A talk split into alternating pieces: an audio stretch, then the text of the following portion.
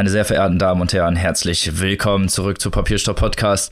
Der Podcast, der nicht nur offizieller Kooperationspartner des Buchpreises ist und hier mit euch die Longlist besprochen hat, sondern gleichzeitig auch noch Finalist beim Buchblogger Award des diesjährigen Jahres, wofür wir euch natürlich an dieser Stelle einmal ganz herzlich Herzchen senden wollen. Yeah, vielen Dank ans Voting. Aber bevor wir hier, bevor ich jetzt hier an den Jubelschrei gehe, erzähle ich doch mal erst, wer mit mir hier gerade so schön gejubelt hat. Und zwar sind das meine liebsten Mitpodcasterinnen. Zum einen die Frau, die ihr Bett nur noch als Ausstellungsstück im Zimmer beherbergt, die liebe Maike. Hallo. Alles für den Dackel, alles für den Club. So, wie sich das gehört. Und auch mit dabei die schon ganz wunde Finger hat vom Seiten umblättern durch dieses ganze Longlist-Gebettel, und zwar die liebe Annika. Hello, fighting the good fight. Und natürlich auch mit am Start hier unser großer Chefdompteur im Ring, The Master of Disaster, unser großer Big Boss Robin. Hello. Willkommen zurück, liebe Zuhörer und Zuhörerinnen zu unserem Buchpreisgebettel, zu unserer, äh, ja, und zwar jetzt zur Shortlist. Wir haben ja letzte Woche, wart ihr ja schon ein wenig schlauer als wir. Jetzt wissen wir auch, was auf der Shortlist steht. Aber bevor wir uns ins Gebettel stürzen, und zwar wieder wirklich, äh, ja, in die investigative Meinungsmache, in das investigative Diskussionspotenzial dieser Bücher, wollen wir euch natürlich erst im Vorgeplänkel ein paar News aus der Bücherwelt präsentieren. Klar besprechen wir heute, wie der Chef gerade angemerkt hat, natürlich die Shortlist des deutschen Buchpreises, aber es ist ja gerade buchpreismäßig richtig was los, geht richtig hoch hier. Deswegen die Award Season ist angelaufen. Ohne Quatsch. Und wir sind natürlich in der allerersten Reihe, wenn es ums Reporting geht, und zwar weltweit. Deswegen reden wir jetzt noch schnell über den National Book Award 2020, also den amerikanischen nationalen Buchpreis und natürlich die Shortlist des Bookers. Der Booker, der Preis, nachdem der deutsche Buchpreis geformt wurde. Anu, dazu mal. Aber erstmal National Book Award. Eine sehr interessante, überraschende Longlist ist da rausgekommen. Darauf zum Beispiel ein Buch, das auch gerade auf Deutsch Wellen schlägt und dort äh, erscheint, nämlich von Britt Bennett, The Vanishing Half, also die verschwindende Hälfte, steht dort auf der Longlist. Dann A Burning von Mega Majunda, das hat auch äh, viel Resonanz gefunden. Dann, auch da sollte man ein Auge drauf haben, von Charles Yu, Interior Chinatown. Dazu sage ich ein paar Worte, weil die Idee zum Buch so wahnsinnig gut ist. Und zwar geht es da um Diskriminierung von asiatischstämmigen Amerikanern und Amerikanerinnen. Und das wird dargestellt über ähm, asiatische Filmcharaktere in Hollywood-Filmen und die Klischees, als die, die dort immer eingesetzt werden. Also, dass die immer die, die Karate-Kämpfer sind und dass sie immer die Mysteriösen sind. Und ähm, das ist eine Art Drehbuch, als Drehbuch geschrieben, dieses Buch, und spielt halt mit diesen Klischees in Hollywood-Filmen, zeigt aber auch, welche schmerzhafte Wahrheit hinter diesen Klischees steckt. Insofern, als das natürlich äh, Asiatinnen und Asiaten oder besser gesagt asiatischstämmige Amerikanerinnen und Amerikaner wirklich unter diesen äh, Klischees leiden, die ja in den Hollywood-Filmen nur gespiegelt werden. Das ist sehr, sehr schlau konstruiert. Ich finde, es geht nicht ganz auf, aber die Idee ist genial. Haltet das mal im Auge in Amerika. Charles Yu, Interior Chinatown.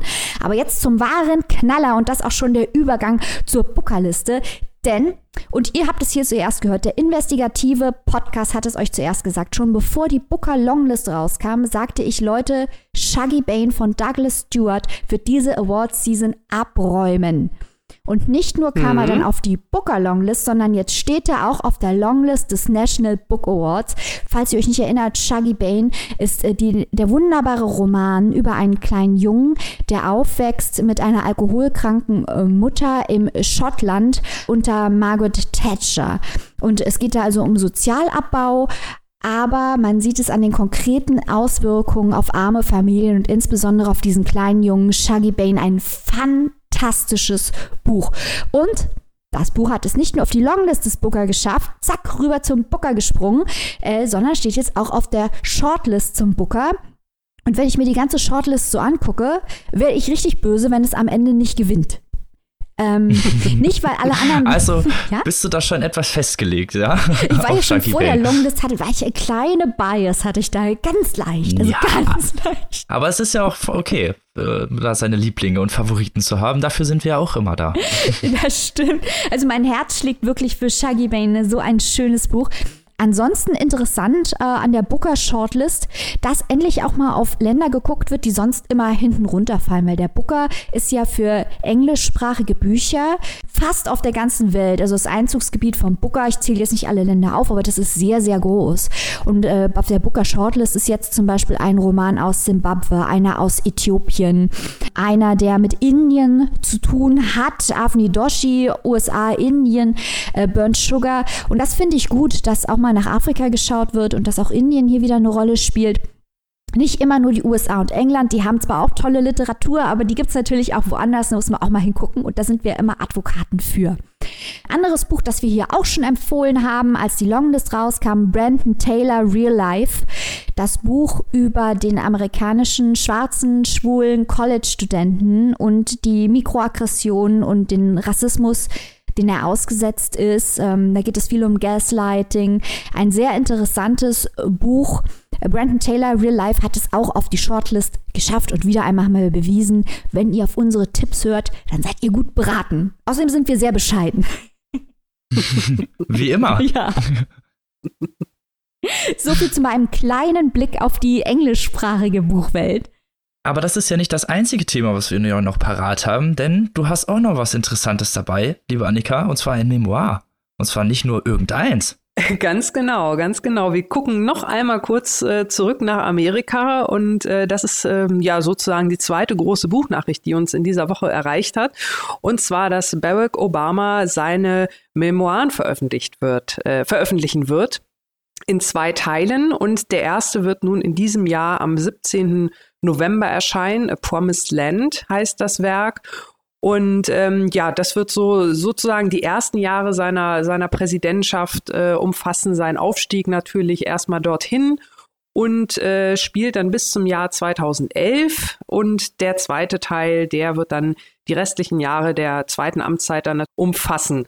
Und äh, ja, also wir sind natürlich total aufgeregt. Äh, wir freuen uns sehr auf dieses Buch. Ähm, wir sind sehr, sehr gespannt. Ähm, ich kenne, also, also Barack Obama, es ist äh, nicht das erste Buch, das ähm, er schreibt oder geschrieben hat vielmehr. Er hat ja auch schon verschiedene veröffentlicht, unter anderem Dreams from My Father, wo er sich mit seiner Herkunft, auch dem kenianischen Teil seiner Familie auseinandersetzt. Also der Mann kann schreiben.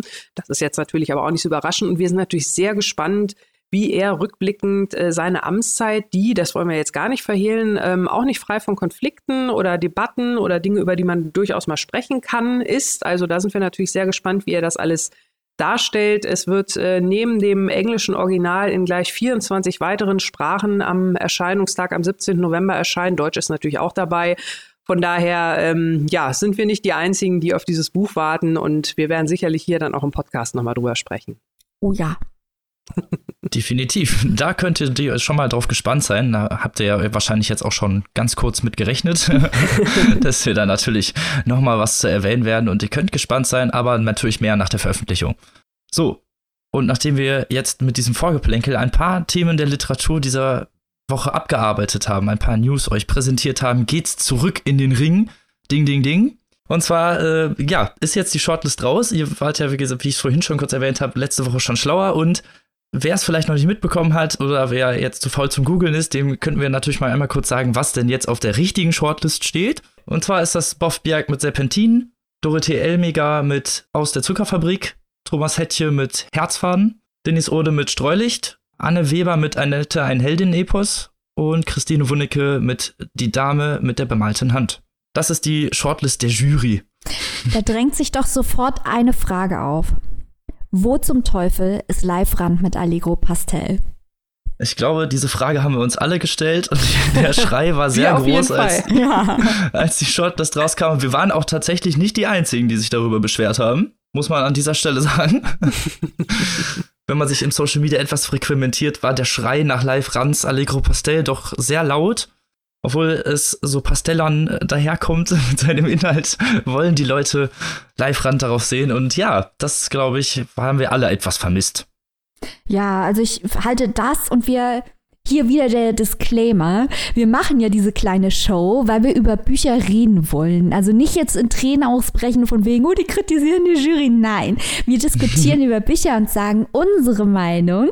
Ähm, und ich persönlich, und ich denke, da äh, spreche ich für euch beide auch, halte das für eine große, große Fehlentscheidung, äh, Live-Rand nicht auf die Shortlist zu machen. Ganz einfach, weil sein Buch, und das haben wir ja auch in einigen Folgen mittlerweile schon ausführlich diskutiert, es schafft, den Zeitgeist so gut abzubilden. Und das ist natürlich wahnsinnig schwer, eine Zeit einzufangen, in der man selber lebt, Dinge einzufangen, während sie passieren, weil das im Rückblick immer sehr viel leichter ist, die Bedeutung einer Epoche ähm, darzustellen. Ich habe den Eindruck, dass äh, Live Rand es geschafft hat, das quasi simultan, während es passiert, abzubilden. Und zwar mhm. in, in all seiner Komplexität und Nuanciertheit. Und ich finde, er hätte es verdient, für diese Leistung auf der Shortlist zu stehen. Definitiv. Wir haben ja schon mehrfach die Lanze für diesen guten Herrn und für dieses Buch gebrochen und auch schon mehrfach gesagt, dass wir wahrscheinlich in Dekaden vielleicht noch über dieses Buch reden mhm. werden, weil es halt nun mal so generationsprägend ist, wie du es gerade schon so schön gesagt hast, weil es nun mal die Eckpfeiler dieser Generation darstellt und gleichzeitig ein bisschen parodiert, aber das ist ja auch immer Teil von Gegenwartsliteratur. Ganz genau. Also ich äh, kann da Maike auch wirklich nur zustimmen. Und wenn man sich die Shortlist jetzt mal anguckt, äh, so wie sie ist, also man kann ja, wenn man möchte, die sechs Titel, die da draufstehen, mal so ganz grob in zwei Kategorien einteilen. Das wäre dann zum einen die äh, ja mehr oder weniger Gegenwartsliteratur, äh, Boff Bjerg, Dorothee Elmiger und Denise Ode und die anderen drei Werke von Thomas Hettche, von Anne Weber und Christine Wunicke, die sind ja, ja über historische Figuren oder, oder historische Begebenheiten, so, äh, beziehungsweise beides jeweils. Und ähm, ich finde, da hätte natürlich äh, Live Rand äh, mit seiner, wie Maike das gerade schon gesagt hat, mit Spot so komplett auf die, auf die Gegenwart, auf diesen Zeitgeist, aber fernab von, von ähm, dringlichen sozialen Problemen, sondern wirklich einfach nur, hey, das sind wir äh, also nicht wir jetzt, aber, aber das, ist die, das ist ein Teil der Gesellschaft. Ähm, ich finde auch, das kann man so auch mal sehen, das hätte dieser Shortlist natürlich auch noch mal so ein bisschen Würze noch gegeben. Also wir haben ja auch, auch andere Würze, wenn man sich das anguckt, mit Annette ein Helden-Epos, mhm. äh, diese, diese äh, prosaische Darstellung oder wir haben halt die ähm, sehr fragmentarische Darstellung von Dorothee Elmiger. Das ist ja schön, dass die Shortliste so viel Verschiedenes abbildet. Ich finde, da hätte Live-Rand auch sehr gut zugepasst. Ich finde es das interessant, dass du das sagst, Annika, und du hast völlig recht, vor allem weil ja das Buch von Live Rand deswegen politisch ist, weil die Protagonisten so apolitisch sind. Das ist ja gerade ja. der Punkt. Und das wäre ja. komplementär zu gerade Dennis Ode zum Beispiel, äh, aber auch zu Anne Weber, wäre das super hm. interessant gewesen. Sehr, sehr schade. Ich fürchte, wir müssen uns damit abfinden. ja, ein weiteres Buch, was natürlich auf unserer Shortlist stand, aber leider nicht von der Jury ausgewählt wurde, war Stefan Reus Triceratops. Ein sehr ungewöhnlicher Coming-of-Age-Roman, der in seiner Tristesse sehr bedrückend war und den Weg eines Jungen beschreibt, der ja mit unter den harten Bedingungen leidet, dass seine Mutter unter einer psychischen Krankheit leidet und er mit diesem ganzen Alltag mit seiner Mutter und mit seinem Vater und diesem ganzen Zusammenhang auch mit der Schule und dem Erwachsenwerden gleichzeitig ein sehr interessantes und konträres Porträt bildet, sage ich einfach mal, weil es ein sehr ungewöhnlicher Contestant war. Wir haben ja nicht umsonst gesagt, dass es unser Bunio Schachinger Contestant ist, den wir gerne auf dieser Liste gesehen haben und der uns deswegen so gefallen hat, weil er nun mal so experimentell ist und äh, diese sehr tagebuchartige Schreibart und wirklich diese sehr interessante visuelle Herangehensweise auch an sein Werk und äh, an die ähm, Thematik an sich ein sehr interessantes, konträres Bild gebildet hätte, was super auf die Shortlist gepasst hätte und was ein sehr schade, also was für mich zumindest, und ich glaube, da stehe ich mit der Meinung natürlich nicht allein, dass äh, schade ist, dass es nicht auf der Liste gelandet ist. Ja, also ich könnte mir vorstellen, und das ist jetzt keine Entschuldigung, denn ich gebe dir völlig recht, Robin, der hätte auf die Shortlist gehört, vor allem äh, wegen eben dieser experimentellen Umsetzung. Und weil eben Reus aus der Perspektive des Jungen schreibt. Und die ist natürlich sehr limitiert. Und das Buch wird so emotional und so mitreißend und so bedrückend, weil sich der Leser immer noch eine Ebene drüber mitdenken kann, was das mit diesem Kind und später heranwachsenden Jugendlichen macht, was er erleben muss. Und dadurch wird das Buch stark, weil die ganze Zeit der Leser Leser automatisch emotional mitarbeitet und die Sprache, die ist so hart und so klar und so ungeschliffen in dem Sinne. Ungeschliffenheit nicht, also ungeschliffen weiß ich nicht, ob ich das sagen würde. Atmosphärisch. Ja, also sie ist so, sie ist atmosphärisch und ähm, so intelligent auch gewählt, um den Effekt zu erreichen. Aber was ich eigentlich sagen wollte, ich drifte schon in, eine, nee. in ein Loblied hier ab.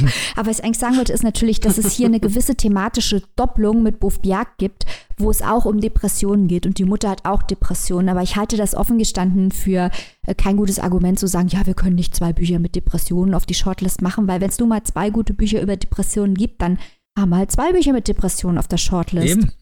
Und da ist ja die Perspektive auch immer eine sehr wichtige Darstellung Stimmt. und auch diese, ist ja immer, was die Werke voneinander unterscheidet und so eine thematische Varianz in dem Sinne äh, künstlich zu erhalten, bringt ja den, das Ganze auch nicht voran, wenn es literarisch einfach besser ist. Ich hätte den Reus gerne gesehen. Ich bin ein bisschen traurig. Ja, ich auch.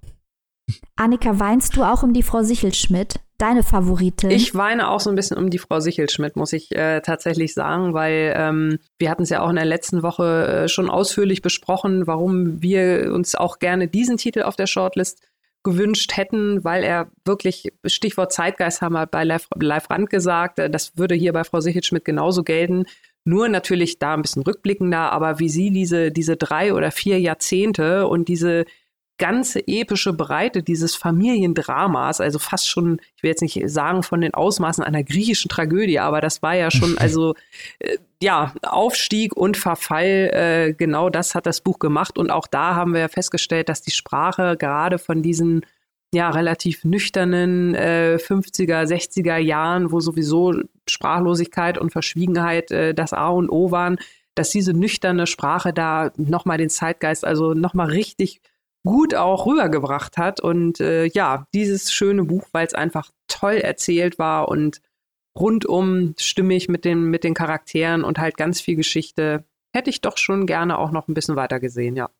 Schief. Ja, ja es wäre Da kann ich dir nur recht geben. Ja, es hatte halt, es war super zugänglich, das Buch, und gleichzeitig trotzdem anspruchsvoll und schlau mit diesem trockenen Humor und so fand ich total cool. Ja es hat insgesamt auch wirklich Spaß gemacht, das zu lesen, in dieses nostalgische Panoptikum zu steigen, sich da ja, reinzufinden. Und Frau Sicherschmidt hat ja wirklich ein großes Talent, diese Historie äh, zu visualisieren, zumindest im kognitiven Leserhirn zu festigen. Und ich finde, dieses Buch hat sehr lange nachgehalt. Ja, vor allem, weil es halt, ne, das klingt ja dann auch, man sagt dann vielleicht, ach naja, vielleicht ist das ja eher so ein bisschen was Leichtes oder so. Das haben wir schon gesagt, ist es nicht. Nee, ganz im Gegenteil. Ähm, es ist ja teilweise auch wirklich richtig brutal gewesen, das mhm. Buch. Ne? Also es, mhm. da waren auch echt so Momente dabei, da dachte ich, ach du meine Güte. Also das hat dann auch schon mal ein bisschen ausgeteilt. Definitiv. Es hat, macht auch keinen Hehl um die dunklen, bitteren Seiten und Schattenseiten dieser Zeiten ja. und fängt nicht an, in irgendeiner Weise in nostalgischen Glanz zu perforieren, der da gar nicht hingehört. Aber wir freuen uns natürlich äh, darüber, dass die Jury dass die Jury drei Treffer mit ihrer Shortlist gemacht hat, also Treffer von unserer Shortlist. es gibt zwei Arten von Entscheidungen, unsere Entscheidung und falsche Entscheidung. Das ist wieder, das ist, da kommt wieder die Bescheidenheit aus uns raus. Also ich äh, feiere jetzt mal als allererstes hier Bofbjerg mit Serpentin. Leute, ich bin so happy, dass Bofbjerg mit Serpentin auf dieser Shortlist steht, weil wir haben ja hier wirklich, wir sind hart ins Gericht gegangen mit zwei Bestseller-Autoren, einer Autorin und einem Autoren, die wir hier nicht mehr nennen möchten, deren Bücher auf der Longlist äh, standen und wo wir gesagt haben, ist ja schön, wenn ihr hier niedrigschwellige Literatur für jedermann anbieten wolltet, aber muss es denn wirklich auf der Buchpreisliste sein? Äh, die sind nicht mehr drauf und der Bestseller-Autor, den wir abgefeiert haben, nämlich Bof Bjerg, ist noch drauf. Und ich finde, das ist so verdient. Das ist ein so intelligentes Buch über einen Mann, der an Depressionen leidet, der mit sich selber kämpft. Es hat so ein intelligentes Twist-Ending. Äh, die Sichtweise von ihm wird so intelligent eingeführt. Es geht außerdem noch um Klassismus, um intergenerationales Trauma, was ja so ein wichtiges Thema auf der gesamten Longlist war. Ähm, ein hervorragendes Buch. Ich bin sehr, sehr zufrieden mit Buff Bjark hier. Ähm, ich kann mich, äh, Maike, da nur anschließen. Also ähm, ich finde es auch schön. Es gibt ja auch immer diese Diskussion, äh, ja, ne, äh, sollen denn überhaupt Menschen, die so viele Bücher verkaufen, ist das denn überhaupt noch buchpreiswürdig oder ist da nicht ein Sellout oder so? Das ist natürlich alles totaler Quatsch. Ähm, mhm. Bücher, wenn sie gut sind, sind sie gut. Entweder sie gefallen einem oder sie gefallen einem nicht. Und ich meine, ein Buch, das der Kritik und äh, den Leserinnen und Leser gleichzeitig gefällt. Also das ist doch einen, einen besseren Hauptpreis kann es doch eigentlich überhaupt nicht geben. Und ähm, von daher begrüßen wir das natürlich sehr. Und wie Maike schon gesagt hat, diese Darstellung der Depression, auch da wieder muss man sagen, dieses Buch tut weh, das ist nichts für schwache Nerven, mhm. aber ähm, auch das halt unheimlich lange nach. Wow. Also ich finde es das gut, dass du es gerade nochmal sagst, Annika, weil wie viele Bücher man verkauft, sagt ja erstmal nichts über die Qualität der Texte aus. Es heißt nicht, wenn man viele Bücher verkauft, dass die dann automatisch schlecht sind, weil es irgendwie der kleinste gemeinsame Nenner ist. Nee. Ähm, es heißt aber auch nicht, dass sie automatisch gut sind. Erstmal ist es kein wirkliches Qualitätskriterium, wie viel verkauft wird. Aber ich freue mich natürlich, wenn Autoren, die richtig gut sind aus meiner Sicht, wenn die wie blöd verkaufen, weil ich möchte, dass die Autoren, die ich mag, dass die steinreich werden und super berühmt mit ihrer Kunst, äh, weil sie es einfach verdient haben. In dem Kontext nochmal, ähm, Jihan ja. Acha, der von uns hier gefeiert wird ohne Ende, hat diese Woche den Doppelfeldpreis für literarische Debüts gewonnen. Das es steht ja schon seit einiger Zeit fest, dass er der Preisträger sein wird, aber es ist jetzt im Münchner Literaturhaus äh, verliehen worden und das haben wir diese Woche auch noch hart gefeiert. Bevor wir es vergessen, will ich das auch noch schnell erwähnen. So, also eine Autorin, die wir hier auch äh, tatsächlich schon vor ihrer Nominierung für die Longlist äh, bei uns im Podcast hatten, ist natürlich Dennis Ode mit Streulicht.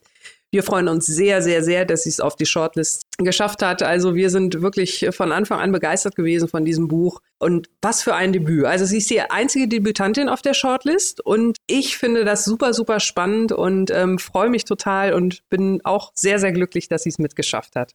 Dieses Loblied kann ich doch nur mit einstimmen. Ein wirklich brillantes Werk, das äh, durchaus auf die Shortlist gehört. Wir hatten ja zwischen Wenzel und Ode so ein bisschen hin und her geschwunken, schwenkend, sch schwenkelit, egal.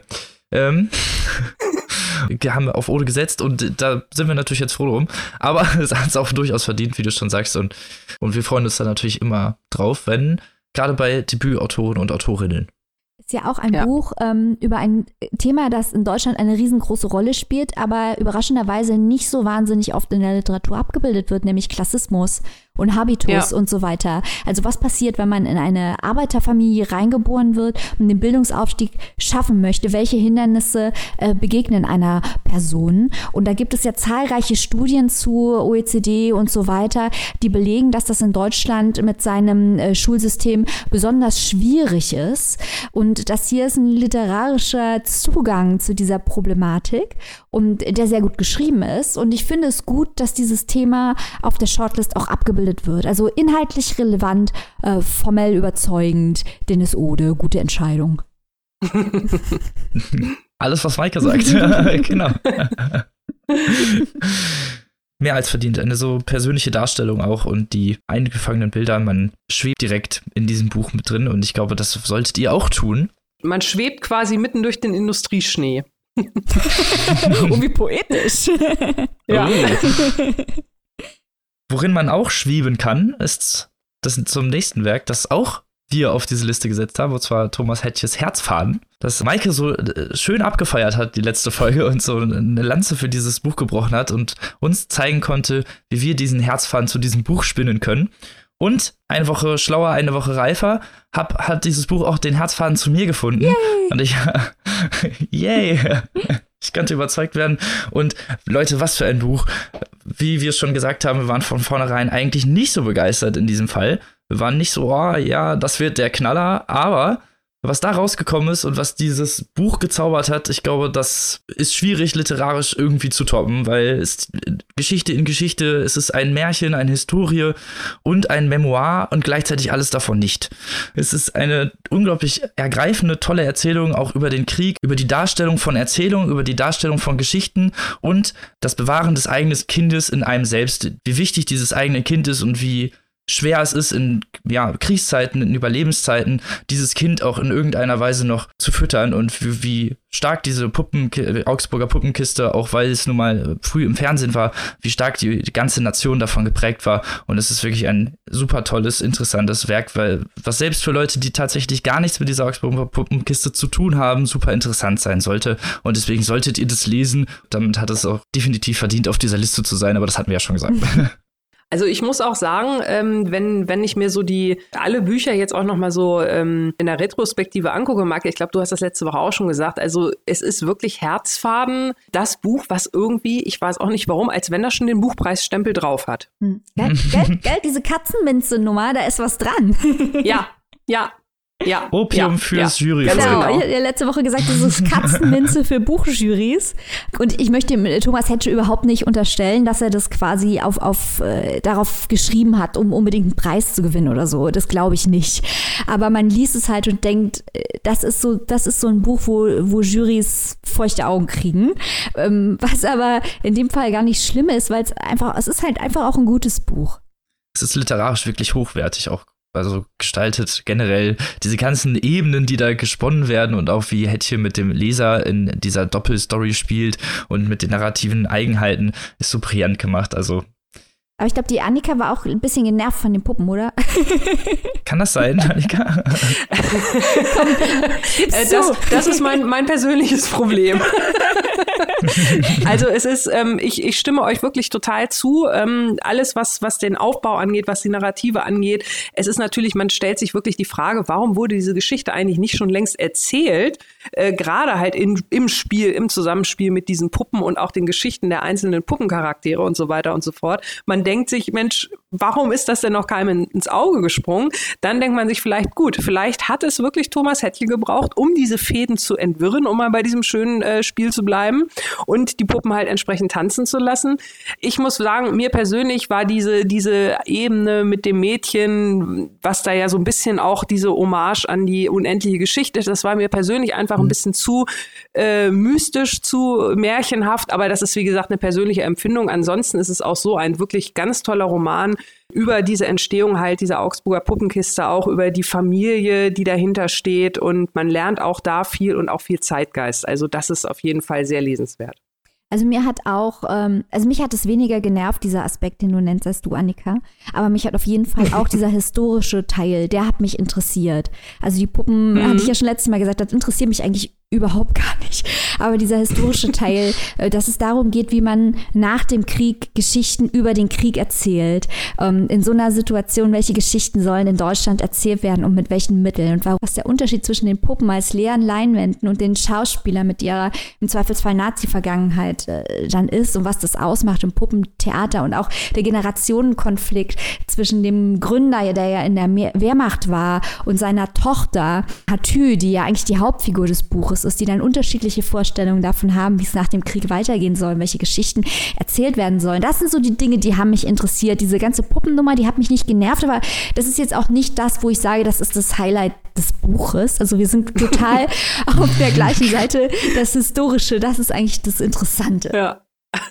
Jetzt komme ich hier mit einem fiesen Seitenhaken und muss mal ein bisschen für die Puppen doch die Lanze brechen, weil ich finde das nämlich gar nicht. Ich mag natürlich diesen magischen Realismus. Wer meinen Rezensionen lauscht, der wird das auch wissen.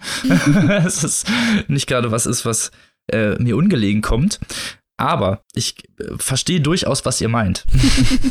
da muss ich jetzt zwar recht geben, ich meine, diese, mir hat diese Geschichte wirklich sehr gut gefallen, weil es halt nochmal mit so ein bisschen diese ja, Nähe der Puppen und auch die Nähe der Puppen zu Hatü und ihre Geschichte jeweils porträtiert hat, weil sie ja immer jeweils auftauchen in den Szenen, in denen es dann jeweils historisch auch um diese Puppen geht oder in denen diese Puppen kreiert werden. Das stimmt. Und diese, dieser Zusammenhalt, dieser narrative Zusammenhalt hat mich sehr beeindruckt, weil es ja auch ein Stück im Stück ist eigentlich. Mhm. Also wir haben ja diesen magischen Realismus und diese Historie, die dann erzählt wird, ist eigentlich das Theaterstück. Und das ist halt das Interessante an diesem Werk, weil es so, ein, so, eine Geschichte eine Geschichte ist und man diese mhm. Matroschka-Puppe-Narrative sehr gerne folgt und trotzdem in dieser ja, Historie wirklich verschwindet, wie Maike das auch gerade schon gesagt hat, mit dieser Generationenkonflikt und auch ähm, ja die Nachkriegszeit generell, diese ja, Trümmer und die ganze Tristesse, die einen umgibt, aber trotzdem irgendwie wieder Alltag einkehrt, obwohl halt alles in Trümmern liegt. Und gleichzeitig ja irgendwie noch Geschichten erzählt werden müssen.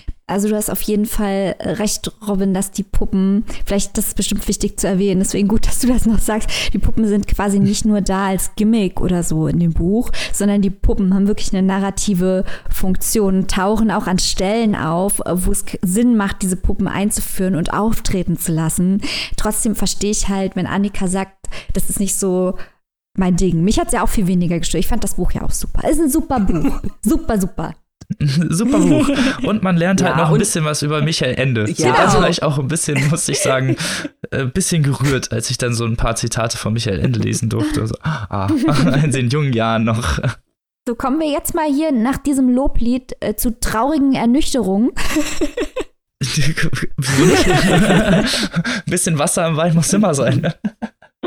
Annika, teil doch bitte mal mit uns deine Freude über aus der Zuckerfabrik auf dieser Shortlist. Ja, ähm, also ich bin wirklich ja so ein bisschen ratlos. Also ich bin ja nach wie vor äh, ein bisschen ratlos, ob dieses Buch überhaupt ein Roman ist. Aber das ist jetzt eine ganz andere Diskussion. Wir wollen jetzt ja auch nicht päpstlicher sein als der Papst. Aber ähm, es ist und bleibt, wir haben es ja letzte Woche vorgestellt, es ist wirklich ein sehr, sehr fragmentarisches Buch, das sehr, sehr viel Arbeit erfordert und auch, wenn man es einmal wirklich sehr konzentriert durchgearbeitet hat, äh, sich noch nicht in seiner Gänze offenbart. Also es wird sicherlich noch mehr Arbeit nötig sein. Ich finde es wirklich zu wenig zugänglich für die Shortlist. Das soll jetzt nicht heißen, dass da auf der Shortlist nur Bücher stehen, die man irgendwie so, keine Ahnung, nebenbei im Wartezimmer lesen kann oder äh, während irgendwie gerade der Tee zieht oder so. So meine ich das überhaupt nicht. Aber es sollte, denke ich mal, wenn wir hier sagen, wir suchen den Roman des Jahres, dann suchen wir auch ein Buch, das, sage ich mal, trotz alledem auch einen gewissen, ja, eine gewisse äh, Klientel anspricht und halt nicht nur Leute, die vielleicht wirklich sehr, sehr, sehr viel Zeit und sehr, sehr, sehr viel Mühe in Literatur investieren, was sie ja auch machen können. Das ist ja auch völlig okay. Aber wir wollen ja nun auch einen Buchpreis haben, mit dem auch viele Menschen was anfangen können, beziehungsweise über den man auch gut sprechen kann, äh, der neugierig macht. Und ähm, also das ist mir da einfach, muss ich leider sagen, zu unausgegoren. Also ich finde ja, und hier sind wir wieder bei der Witzeldiskussion ein Stück weit.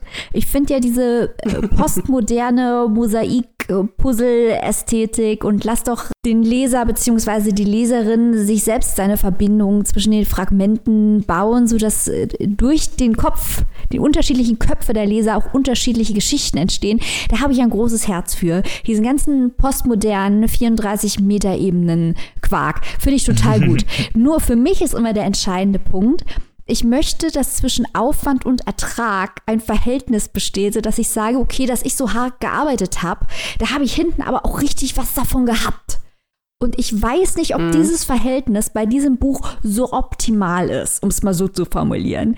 Weil ich finde, für den Aufwand, den man betreibt, müsste hinten irgendwie ein bisschen mehr rauskommen. Ich finde das als Experiment, finde ich das sehr interessant. Und ich finde auch, dass es seinen Longlist-Platz absolut verdient hat. Mhm. Aber wenn man was Wildes, Experimentelles will, dann hätte man was anderes nehmen können als äh, dieses Buch, aus meiner Sicht. Was nicht heißt, dass es ein super schlechtes Buch ist oder so. Mhm.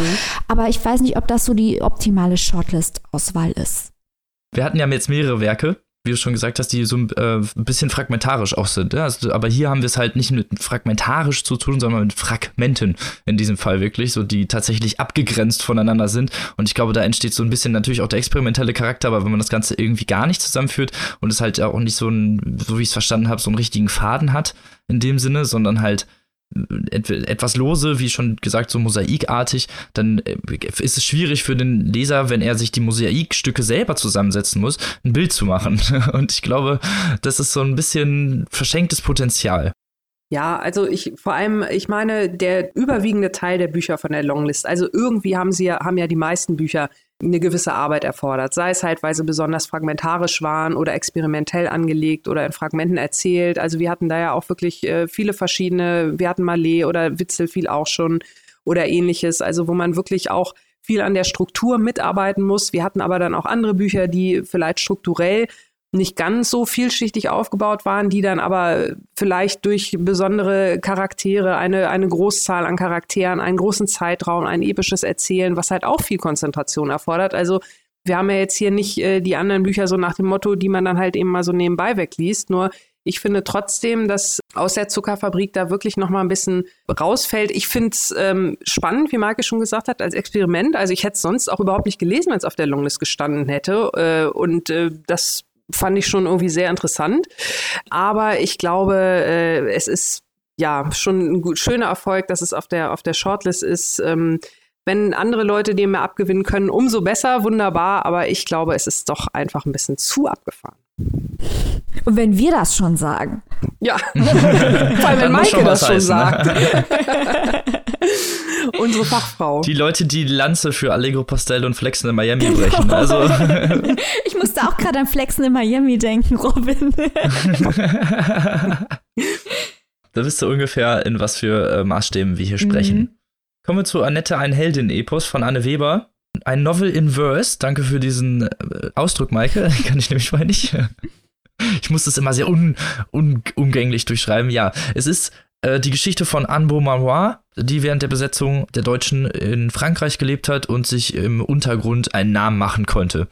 Der Roman beleuchtet äh, ihren Weg und gleichzeitig auch natürlich die Aktionen der jeweiligen Untergrundgruppen. Später nach dem Zweiten Weltkrieg, im Jahr 54, als der Algerienkrieg begonnen hat, hat sie sich dann auf die Seite, äh, also auf die Gegenseite geschlagen und ist wiederum in den Untergrund in Algerien gegangen und hat dort wiederum den Gruppen, den Rebellengruppen geholfen, gegen ihr eigenes Land zu kämpfen. Das Ganze ist wie ein Epos angelegt. Man bekommt natürlich sofort äh, Gedankengänge von Odysseus und äh, Homer und sonstigen äh, Schlagwörtern. Und damit ist dieses Heldinnen-Epos ein interessantes Kontrastbild, weil normalerweise zum einen eher Männer porträtiert werden und zum anderen, weil es, wie gesagt, schon zwar in Versen geschrieben ist, aber gleichzeitig auch eigentlich durchgängig geschrieben sein könnte. Es ist eigentlich wie ein ganz normaler Prosa geschrieben und porträtiert damit eigentlich sehr, sehr gut dieses, diesen historischen äh, Kontext ich finde dieses Buch, ich weiß nicht, wie du es siehst, Robin, aber dieses Buch fällt unter kann man machen, muss man aber nicht, wenn es um die Shortlist geht. Ja. Weil, wie du es gerade ausgeführt hast, das Besondere ist eben äh, die Form bei diesem Buch. Das Innovative ist die Form, weil man halt die Worte Heldin und Epos im Titel hinterfragen kann. Nicht im Sinne, dass man sagt, äh, Beaumanoir war nicht wirklich eine Freiheitskämpferin oder so, na klar war sie das aber sie ist eben eine sehr moderne Heldin, eine gebrochene Heldin, ähm, eine komplexe Heldin, was sie äh, stark unterscheidet äh, von den klassischen Helden äh, der griechischen Antike, die auch Männer waren, wie du schon gesagt hast, Robin. Meistens Männer, nicht immer, meistens. Ähm, auch dieses ja. Epos ist halt anders gestaltet mit, ähm, als, als die klassischen Epen. Es ist quasi der Versuch von Anne Weber, möchte ich jetzt hier mal unterstellen, äh, diese traditionsreiche Form in die moderne beziehungsweise die postmoderne zu überführen. das ist natürlich ein löbliches Unterfangen. Ich habe das auch gerne gelesen. Es hat sich auch wahnsinnig leicht gelesen. Ich glaube, dass ähm, wenn man das so hört, oh Gott, ein Epos, das schreckt die Leute ab, weil sie denken, das ist sehr kompliziert, ja. da muss ich sehr viel Hintergrundwissen haben. Nein, das kann man einfach so weglesen. Und das ist an dieser Stelle äh, ein Kompliment, weil es ist zugänglich, ohne dumm oder flach oder sonst was zu sein. Aber es ist jetzt kein Buch und da kommt aber, glaube ich, auch viel subjektive Färbung rein, weil das muss man fairerweise ja auch mal dazu sagen. Das ist jetzt kein Buch, das mich in einem Ausmaß vom Hocker gerauen hat, dass ich gesagt hätte, oh, Shortlist. Aber hier kommt und ich glaube, das ist auch ein interessanter Punkt, glaube ich, so ein bisschen der Proports in der Jury vom Buchpreis auch zum Tragen. Weil wir drei tendieren ja immer dazu, äh, die wilden, abgefahrenen, äh, postmodernen äh, Sachen nach vorne zu stellen und Probleme von jungen Leuten und Debütautoren. Und ähm, wir haben gerne solche Themen wie halt eben auch Depression oder so soziale Probleme, Klassismus. Das lesen wir gern, das interessiert uns. Und das hier ist außerhalb von dem, was wir normalerweise lesen. Dafür kann aber Anne Weber nichts. Deswegen glaube ich, dass wir hier wirklich aufpassen müssen, weil das ist auch ein bisschen unser Argument. Hier könnte eventuell, Achtung, ähm, Selbstkritik, vielleicht auch ein kleines bisschen geschmäcklerisch sein. Was meinst du, Annika? Wie kommst du denn auf sowas? Wir und geschmäcklerisch? Nein. Würden wir niemals machen. Ja, also grundsätzlich äh, sind wir natürlich alle nur Menschen. Was sollen wir denn machen? Der eine mag Puppen mehr, der andere weniger. oh Gott, ähnlich verhält es sich mit dem Helden in Epos.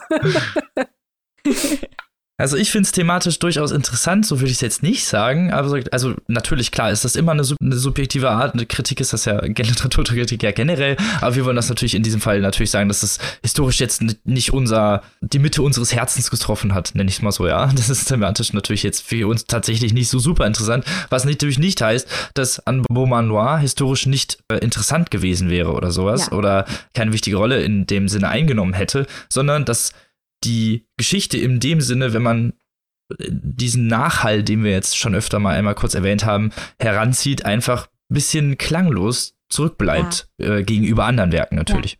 Ja, du hast recht. Ich glaube, das sind die zwei Aspekte. Zum einen ist es, und äh, hier sind wir jetzt echt auch mal ehrlich, es ist nicht das Buch, das wenn wir es im Buchladen sehen und lesen, das wir kaufen. Aber wie gesagt, da kann Anne Weber nichts dafür. Und das andere Ding ist, dass es auch mich nicht richtig, es hat mich am Ende vom Tag nicht so richtig erreicht, dieses Buch.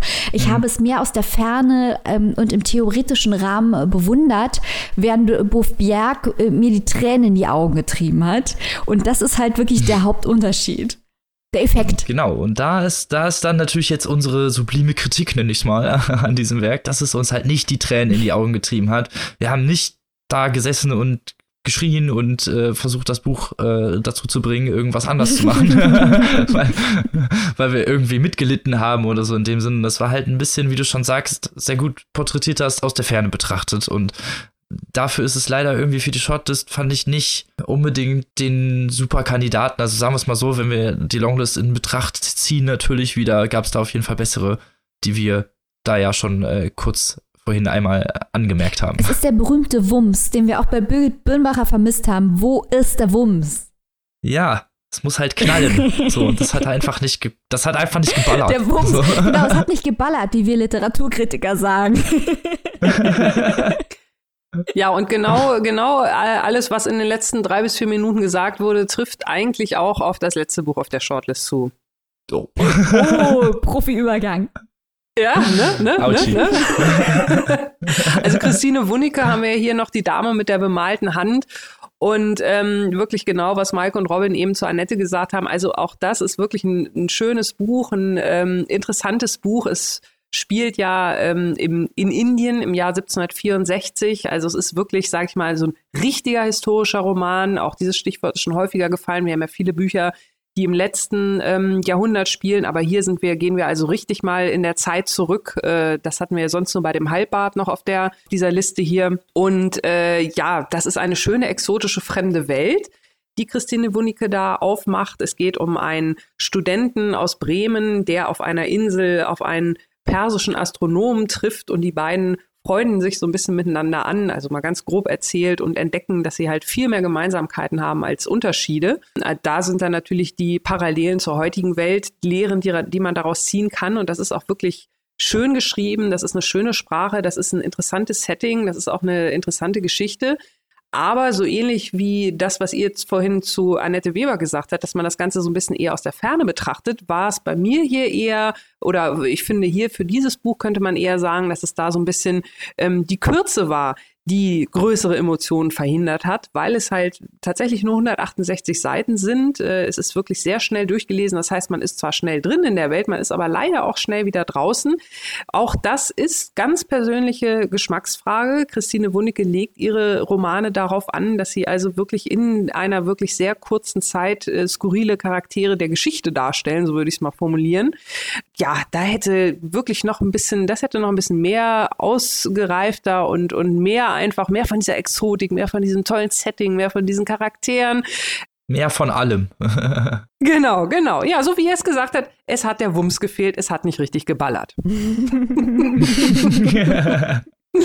Das machen wir jetzt einfach zum geflügelten Wort. Genau. Genau. Bis das Ton wieder geklaut und dann müssen wir wieder uns was anderes aussehen. Das kennen wir schon. ach, ach, Robin, lass doch das Plebs klauen, wenn sie nichts anderes drauf haben. Aber zurück zu Monika. ähm, Annika, du, du, hast äh, völlig recht. Ich habe den Eindruck, dass das hier so ein Fall ist. Und hier sind wir wieder im Bereich Spekulation. Warum steht es auf der Shortlist? Wo die Message vielleicht ein bisschen, zumindest aus unserer Sicht, die, die literarische Qualität überschattet.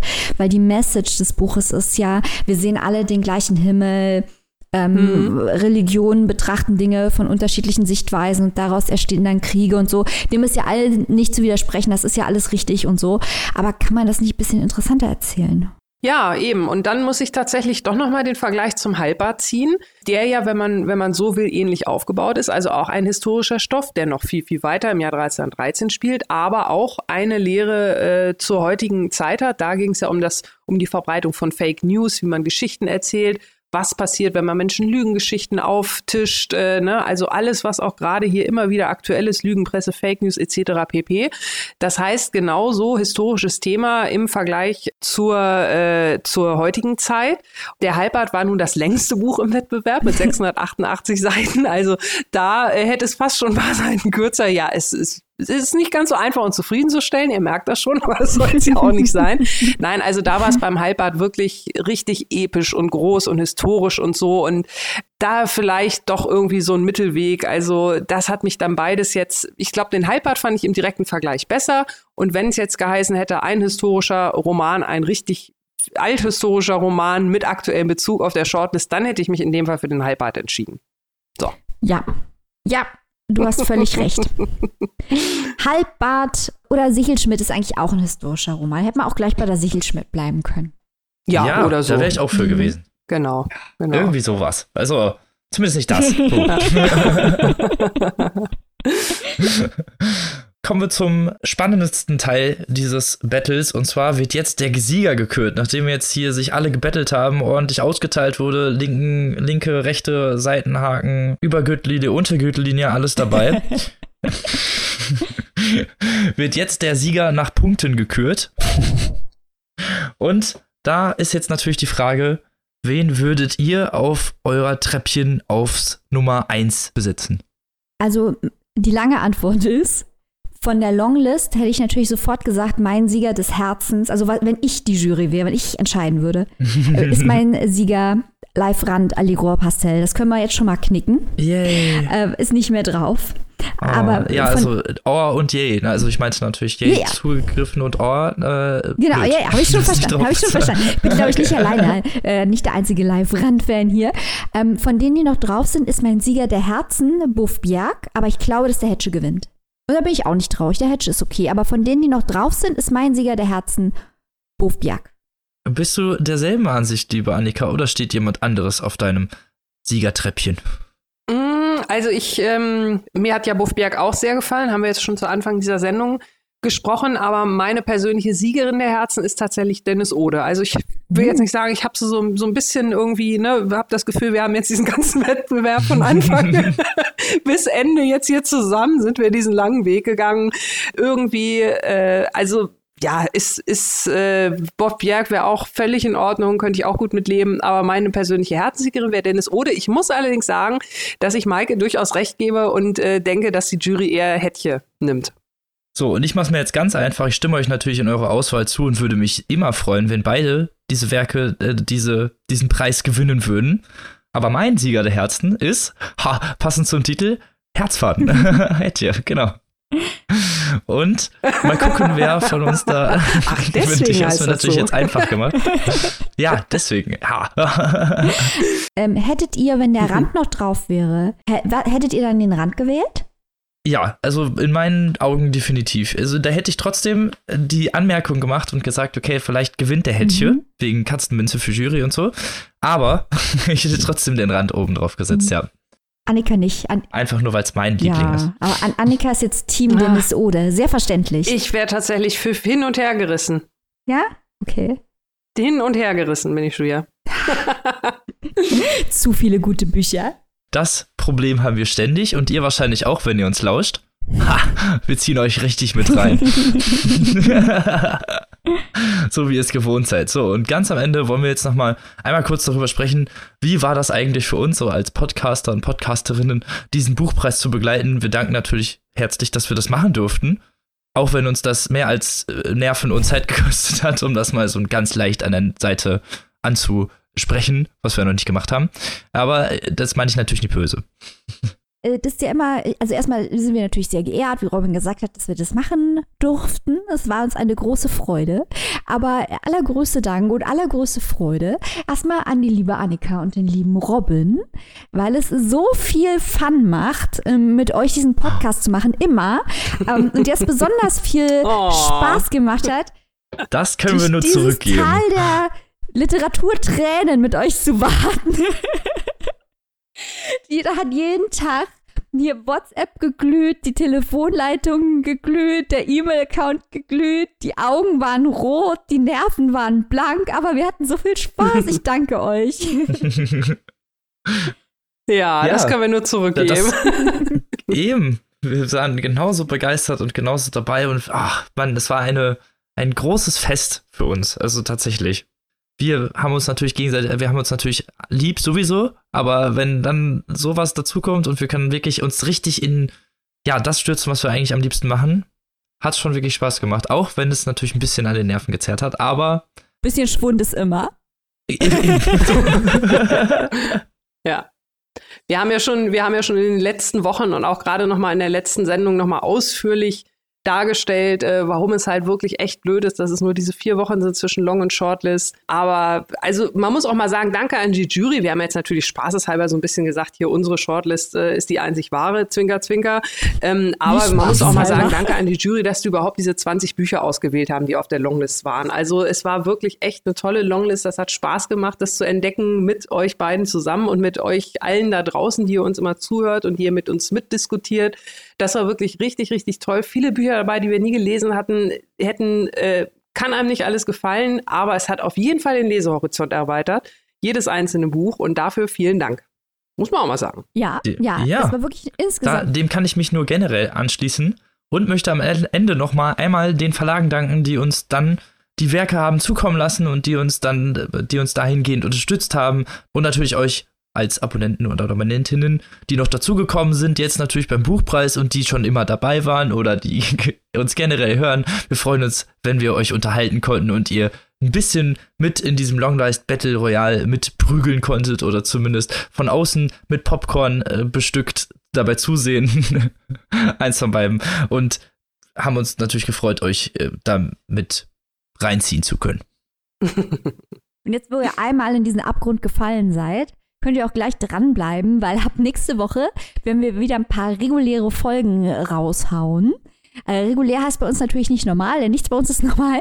Wir hauen ab nächste Woche wieder coole Bücher äh, raus, stellen jede Folge äh, drei Bücher Minimum vor, haben immer vorgeplänkelt zu aktuellen Themen. Und sobald sich Neues tut bei den Preisen, die wir verfolgen, insbesondere natürlich beim Deutschen Buchpreis, werdet ihr es hier zuerst erfahren. Der tägliche Papierstoßstruggle. ihr seid, ihr könnt live dabei sein. Ihr müsst nur auf Abonnieren klicken. Und euren Freunden davon erzählen, falls euch das gefallen hat. Wir würden uns natürlich generell freuen, falls ihr nächste Woche wieder einschalten würdet. Falls euch das Ganze generell gefallen hat, ne, wir freuen uns immer, wenn wir in irgendeiner Weise äh, Nachrichten kriegen oder ihr uns schreibt oder kommentiert oder sonst irgendwas. Wir wollen hier immer ein bisschen Aktivität motivieren. Also falls ihr Bock habt, setzt euch nochmal mit rein und nochmal einmal ein letztes Mal äh, mit Battle Royalen oder lauscht nächste Woche wieder rein. Bis dahin wünschen wir euch eine schöne Woche. Lest was Tolles. Hoffentlich vielleicht von der Shortlist oder auch nicht, wer weiß. Und bis dahin, auf Wiederhören. Tschüss. Tschüss.